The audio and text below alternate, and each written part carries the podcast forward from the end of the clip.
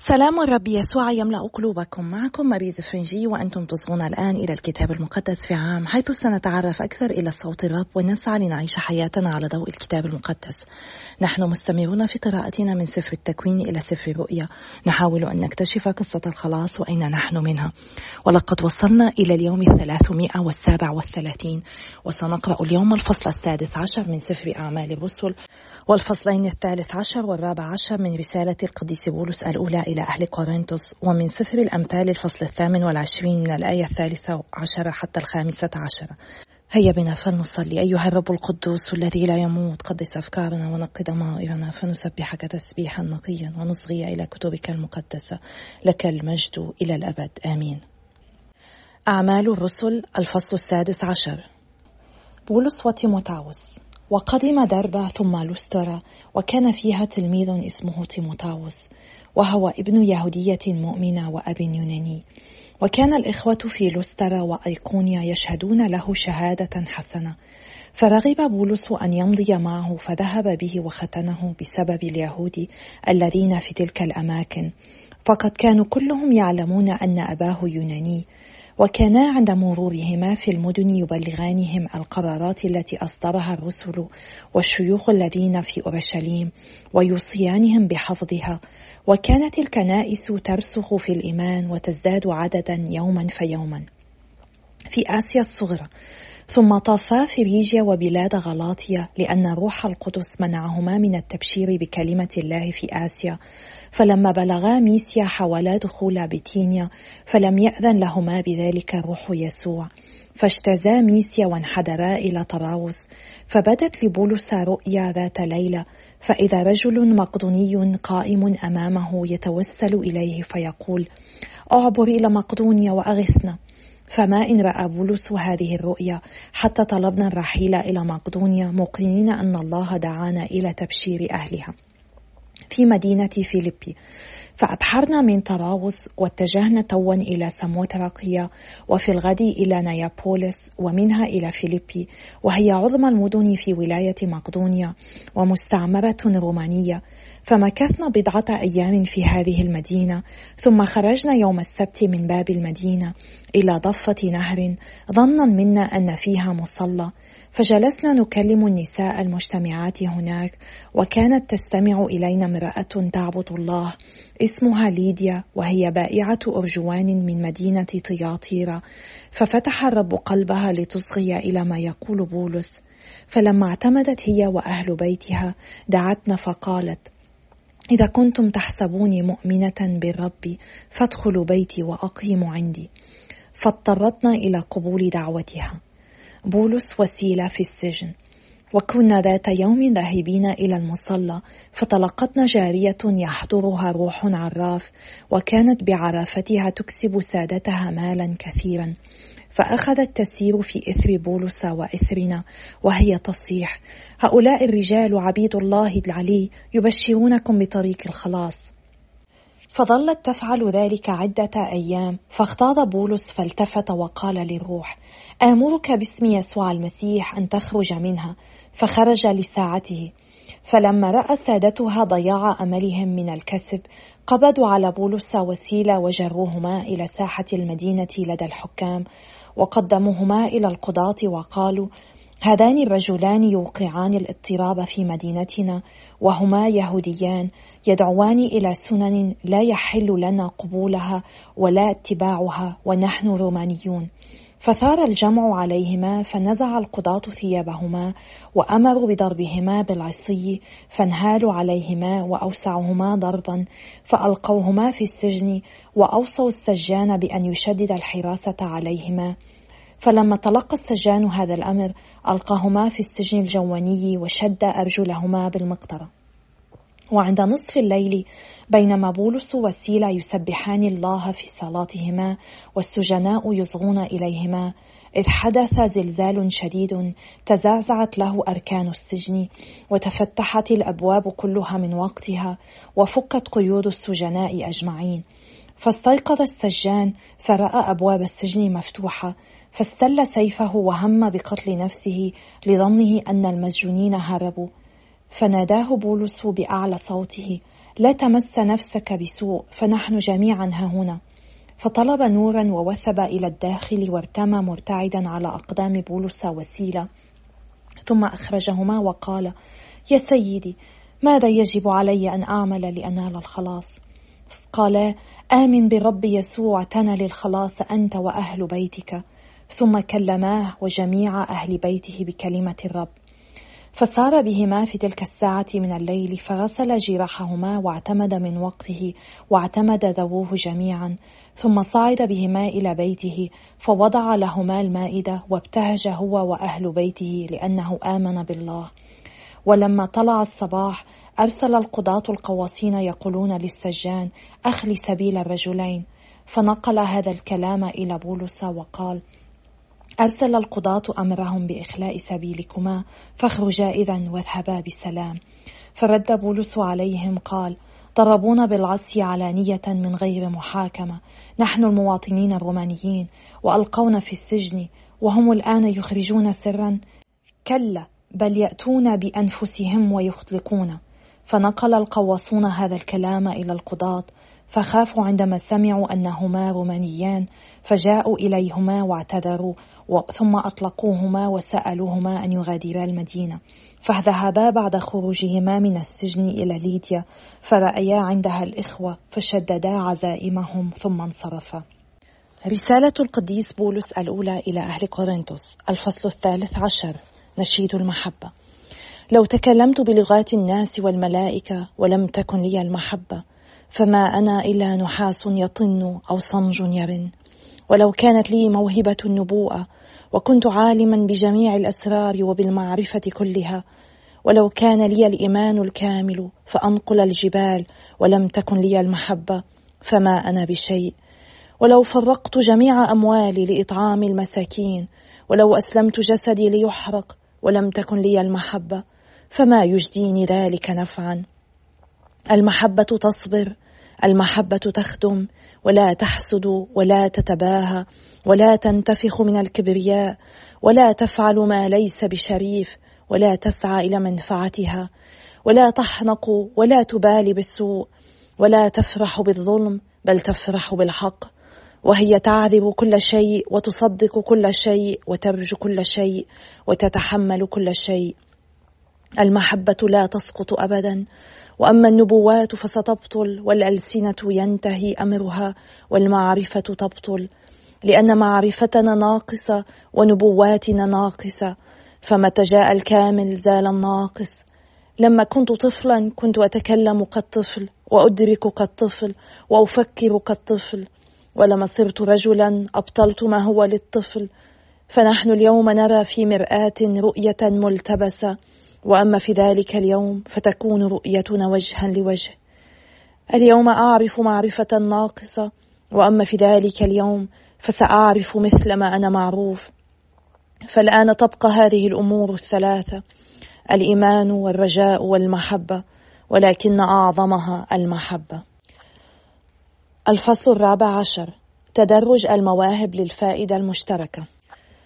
اسعوا إلى المحبة واطمحوا إلى مواهب الروح. ولا سيما النبوءة فإن الذي يتكلم بلغات لا يكلم الناس بل الله فما من أحد يفهم عنه فهو يقول بروحه أشياء خفية وأما الذي يتنبأ فهو يكلم الناس بكلام يبني ويحث ويشدد.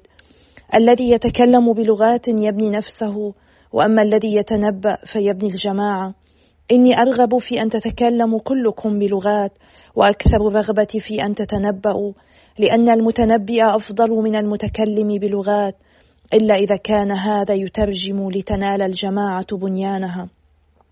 والآن أيها الإخوة هبوني قدمت إليكم وكلمتكم بلغات فأية فائدة لكم في إن لم يأتكم كلامي بوحي أو معرفة أو نبوءة أو تعليم. هذا شأن آلات العزف كالمزمار والكنارة. فإنها إن لم تخرج أصواتا متميزة فكيف يعرف ما يؤديه المزمار أو الكنار؟ وإذا أخرج البوق صوتا مشوشا فمن يستعد للقتال؟ وكذلك أنتم فإن لم تلفظوا بلسانكم كلاما واضحا فكيف يعرف ما تقولون؟ بل يذهب كلامكم في الهواء.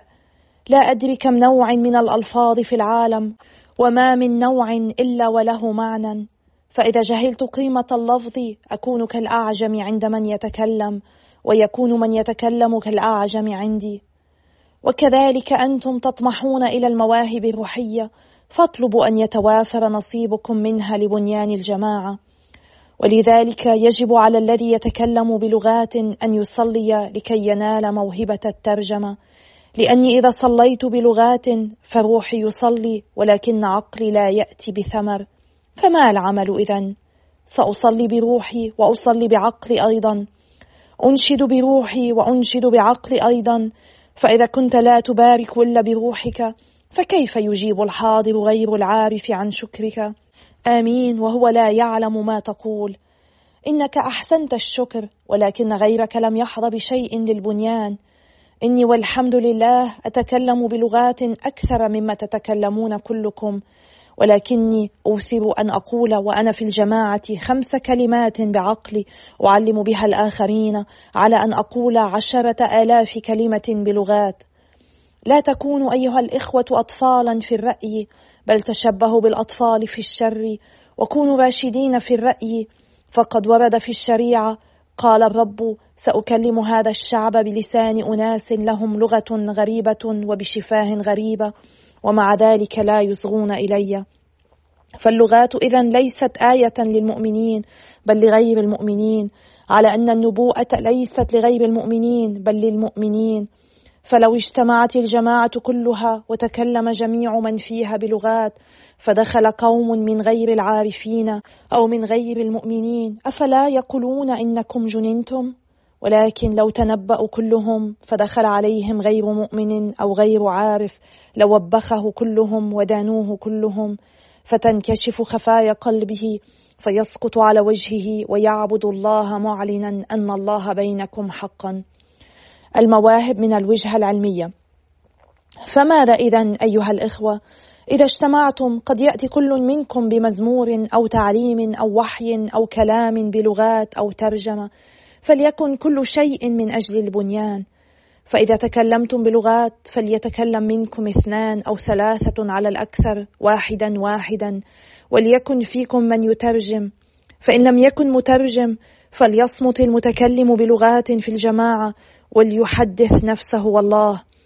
أما الأنبياء فليتكلم منهم اثنان أو ثلاثة وليحكم الآخرون. وإن أوحي إلى غيرهم من الحاضرين فليصمت من كان يتكلم لأنه بوسعكم جميعا أن تتنبأوا الواحد بعد الآخر ليتعلم جميع الحاضرين ويتشددوا. إن أرواح الأنبياء خاضعة للأنبياء فليس الله إله البلبلة بل إله السلام. ولتصمت النساء في الجماعات شأنها في جميع كنائس القديسين فإنه لا يؤذن لهن بالتكلم. وعليهن أن يخضعن كما تقول الشريعة أيضا. فإن رغبن في تعلم شيء فليسألن أزواجهن في البيت لأنه من غير اللائق للمرأة أن تتكلم في الجماعة. أعنكم خرجت كلمة الله أم إليكم وحدكم بلغت؟ إن عد أحد نفسه نبيا أو ملهما ألهمه الروح فليعرف أن ما أكتب به إليكم هو وصية الرب. فإن أنكر أحد ذلك فقد أنكره الله. فاطمحوا إذا يا إخوتي إلى النبوءة ولا تمنعوا أحدا أن يتكلم بلغات وليكن كل شيء بأدب ونظام. سفر الأمثال الفصل الثامن والعشرون من الآية الثالثة عشرة حتى الآية الخامسة عشرة. من كتم معاصيه لم ينجح ومن اعترف بها وأقلع عنها يرحم. طوبى للإنسان الذي يخشى في كل حين أما الذي يقص قلبه فيسقط في السوء. الشرير الذي يحكم شعبا ضعيفا أسد يزأر ودب يثب. أيها الآب السماوي إننا نسبحك ونمجدك ونشكرك. نشكرك على عطية هذا اليوم الجديد. نشكرك يا رب لأنك أنت دائما حاضر معنا. أنت دائما تسعى لمساعدتنا لترشدنا لتقودنا إليك. يا رب نطلب منك أن تقبل شكرنا وتسبيحنا كما نسمع إلى صلوات وإلى امانه ومجاهده قديسيك بولس وسيلس والمسيحيين الأوائل حتى في السجن يا رب حتى في هزيمتهم. أعطنا يا رب مثلهم أن نسبحك دائما وأن نثابر ونجاهد ولا نيأس وأن نجدد ثقتنا بك كل يوم.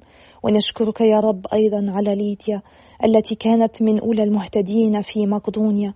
نشكرك لأنك تذكرنا في كل يوم أنك تدعونا لننتمي إليك أكثر لنتعمق بعلاقتنا الشخصية معك. كي ننال حبك ونشارك هذا الحب العالم كله وبهذه الطريقة نشهد لك. أعطنا يا رب أن نحبك وأن نثق بك. باسم رب يسوع نصلي آمين. باسم الآب والابن والروح القدس إله واحد آمين. في الفصل السادس عشر من سفر أعمال الرسل تعرفنا اليوم على تيموتاوس الذي أحب بولس أن يصحبه في التبشير. وهو قد كان ابنا لأم يهودية وأب يوناني وكما قرأنا في السابق الإنسان المختلط مثل تيموتاوس كان يعتبر كالسامري لدى اليهودي. لذلك أخذه بولس وختنه ليمحو عنه وصمة العار أمام اليهود. وكما قرأنا منذ بضعة أيام تيموتاوس لم يكن ملزما بالاختتان حسب قرار مجمع أورشليم لكنه قبل ذلك طواعية حتى يتغلب على أي حواجز أمام شهادته للمسيح. وهذا يذكرنا بما قد سمعناه من القديس بولس سابقا أنه إذا كان هذا الطعام يسبب الخطيئة لشخص ما سأتجنب هذا الطعام. علينا أن نتجنب أي شيء قد يكون سبب عثرة لأي من إخوتنا الصغار. ولذلك هذا قد يلزم أحيانا منا أن نخطو أبعد من الحد الأدنى للمتطلبات حين نعين من يسمعنا على أن يقبل شهادتنا. وهذا ما فعله هنا تيموتاوس وبولس. القديس بولس يعلمنا مرة أخرى أنه إذا كنا نفعل شيئا ما قد يسبب خطيئة لآخر علينا أن نتوقف عن ذلك. وإذا كان هناك شيء ما نتغافل عن فعله وهذا الإهمال يقود غيرنا إلى الخطيئة علينا أن نفعله. بجعل تيموتاوس يختتن هو أعطى فرصة للمسيحيين اليهود أن يقبلوه ويقبلوا تعليمه. قرأنا أن بولس وسيلة ذهبا لاحقا إلى مقاطعة بيثينية ولكن روح الرب يسوع منعهما من الدخول إليها. وعندما أغلق الروح القدس الباب أمام بولس لابد أنه تساءل في أي اتجاه يسلك في نشر الإنجيل. وتلقى بولس الإجابة في رؤية تحدد له الاتجاه. الرجل من مقدونيا الذي توسل إليه أن يأتي إليهم لينجدهم. فسافر ورفاقه طائعين إلى اليونان. ما حدث مع القديس بولس مهم جدا لنا ويعلمنا إن الروح القدس يقودنا إلى الأماكن الصحيحة كما يبعدنا عن الأماكن الخاطئة. إذا سعينا نحو إرادة الله من المهم أن نعرف ما يريدنا الله أن نعمله وأين نذهب. ومن المهم أيضا بنفس القدر أن نعرف ما لا يريدنا الله أن نعمله وأن نقبل بذلك. لا أن نصر على فعل إرادتنا. عندما يظهر لنا الله أن هذا ليس ما هو يريده عندما يغلق الأبواب لنا وعلينا أن نتذكر دائما أنه كل مرة يغلق الرب فيها الباب هو يفتح بابا آخرا حسب ارادته إرادته إذا كنا نثق به ونسعى لتتميم إرادته. قرأنا اليوم أيضا عن الخادمة التي كان يسكنها روح عرافة. العرافة أو قراءة الطالع كان أمرا شائعا في حضارتي اليونان والرومان. وكانت هناك عدة وسائل خرافية يستخدمها الناس ظنا منهم أنها تعلمهم بأحداث المستقبل من تفسير فأل الطبيعة إلى الاتصال بأرواح الموتى. وقد كانت هذه الخادمة يسكنها روح شرير وكانت تكسب سادتها ربحا كثيرا من عرافتها وتفسيرها للعلامات وإنباء الناس بحظهم. وكان سيدها يستغل حالتها الأليمة ليحقق مكاسب شخصية. وفي هذا تذكير لنا في هذا القرن أن الشرير حقا موجود وهو ليس خرافة أو طبع كتب عنه في روايات. وعندما رأت بولس وسيلة قالت الخادمة هؤلاء الناس هم عبيد الله العلي يعلنون لكم طريق الخلاص. وما قالته صحيح برغم أن مصدره روح شرير. ونلاحظ أنها ظلت تفعل هذا الأمر أياما كثيرة حتى تضايق بولس كثيرا فالتفت وقال للروح الذي فيها باسم يسوع المسيح آمرك أن تخرج منها. فخرج حالا. مما جعل سادتها يغضبون لأن مورد رزقهم قد انقطع فقبضوا على بولس وسيله مما أدى إلى جلدهما وإلقائهما في السجن. وبرغم هذا الوضع الكئيب كان بولس وسيلة يصليان ويسبحان الله والمسجونون يسمعونهما. ينبغي علينا أن نتعلم من مثل القديس بولس وسيلة أن نسبح الله مهما كانت الظروف. قد نكسب الآخرين للمسيح بسبب قدوتنا. ثم حدث زلزال شديد وانفتحت جميع أبواب السجن وسقطت قيود السجناء كلهم ولكنهم لم يهربوا. وهذا قد أدى إلى اهتداء ضابط السجن وعائلته. وعندما أرسل الحكام أمرا بالإفراج عنهما رفض بولس أن ينال حريته ويهرب حتى يلقن الحكام درسا وحتى يحمي المؤمنين الآخرين من المعاملة التي لاقاها هو وسيلة. وهكذا ينتشر بين الناس في العالم كله أن بولس وسيلة بريئان. لذلك أطلق الحكام سراحهما وأنه ينبغي ألا يضطهدوا المؤمنين خاصة لو كانوا يحملون الجنسية الرومانية. موقف بولس جعل الحكام يأتون إليهما ليعتذران منهما ويطلقاهما. بالأمس في الرسالة الأولى إلى أهل كورنثوس في الفصل الثاني عشر تكلمنا عن القدرات الخاصة التي يمنحها الروح القدس لكل شخص ونسميها مواهب روحية وهي تمكننا من خدمة احتياجات جماعة المؤمنين. والمواهب كثيرة ومختلفة وليس هناك موهبة أعظم من غيرها وكلها تأتي من الروح القدس والغرض منها بنيان جسد المسيح أي الكنيسة. وفي ختام قراءتنا بالأمس قال القديس بولس تشوقوا إلى المواهب العظمى وها أنا أرسم لكم بعد طريقا أفضل جدا. إن أكثر المواهب أهمية هي التي تنفع جسد المسيح وهو هنا يشجع المؤمنين على اكتشاف كيفية خدمة المسيح بطريقة أفضل بالمواهب التي منحت لهم. إن مواهبنا الروحية ليست لتقدمنا الشخصي وهي ليست حقا ما يقدسنا. هي قد منحت لنا لنخدم بها الله ولنعزز نمونا الروحي لجسد المسيح. هي تستطيع أن تساعدنا أن ننمو بالقداسة ولكن يمكن لشخص أن يكون له موهبة معينة مثلا موهبة الشفاء وأن لا تكون سيرته قدوة بالقداسة. بالأمس القديس بولس قدم لنا الدليل على افتقار المسيحيين في قرنطس إلى المحبة. ولذلك اليوم شدد على ماهية المحبة الحقيقية في الفصل الثالث عشر والتي من خلالها نستطيع أن نخدم ونبني الكنيسة لأن المحبة هي أهم من جميع المواهب الروحية التي تمارس في جسد المسيح أي الكنيسة. فالإيمان العظيم والقدرة على المعجزات بدون محبة لا يجديان نفعا. المحبة هي التي تجعل أفعالنا ومواهبنا نافعة. فمع أن الناس لهم مواهب مختلفة إلا أن المحبة متاحة لكل واحد. وهو يقول لنا إن أعظم المواهب للروح القدس هي المحبة. مهما كانت العطايا التي تلقيناها المواهب التي أعطانا إياها الله يجب أن نضع كل شيء في خدمة الآخرين بمحبة حتى نستطيع أن نبني الكنيسة. حتى موهبة التكلم بالسنه التي تحدث عنها القديس بولس بتفصيل في الفصل الرابع عشر لا تجدي نفعا ولا تبني الكنيسة إذا لم يكن عندنا المحبة ولم يكن يفهم أحد ما يقال.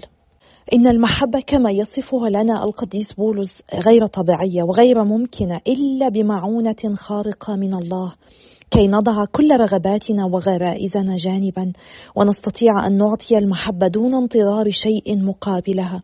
وهكذا كلما اقتربنا أكثر من المسيح نختبر محبته ونتعلم منها ونظهر محبة أكثر للآخرين. إن دعوتي لكل واحد منا كي نرى إذا كنا حقا ننمو بالمحبة. أن نعود ونقرأ أنشودة المحبة في الفصل الثالث عشر وأن نتأمل بكلماتها ونحاول أن نستبدل كلمة المحبة باسمنا. لنرى هل نحن حقا نعيش هذه المحبة؟ فلنقرأ مواصفات المحبة أولا. المحبة تصبر طويلا وهي لطيفة. لا تحسد لا تتفاخر لا تتكبر لا تتصرف بغير لياقة لا تسعى إلى مصلحتها الخاصة لا تفرح بالظلم. تستر كل شيء تصدق كل شيء ترجو كل شيء تتحمل كل شيء. فلنتأمل هذه الكلمات ثم نعود فنقرأها ونضع اسمنا بدل المحبة. مثلا مريز تصبر طويلا وهي لطيفة لا تحسد لا تتفاخر ولا تتكبر. علي أن أقر أن كل مرة أفعل ذلك أتوقف عند أول جملة لأني لا أصبر طويلا. وأدرك أنني بحاجة إلى النمو أكثر في الصبر والمحبة. ولهذا نحن بحاجة إلى نعمة الله وبحاجة إلى صلوات بعضنا البعض لأننا لا نستطيع أن ننمو بهذه المحبة بسهولة. فلنستمر بالصلاة من أجل بعضنا البعض. صلاتي لكل واحد منا أنا أولهم أن أنمو كل يوم بالمحبة والرجاء والإيمان. نحن في هذه المسيرة سوية وبقدرة الروح القدس ونعمته.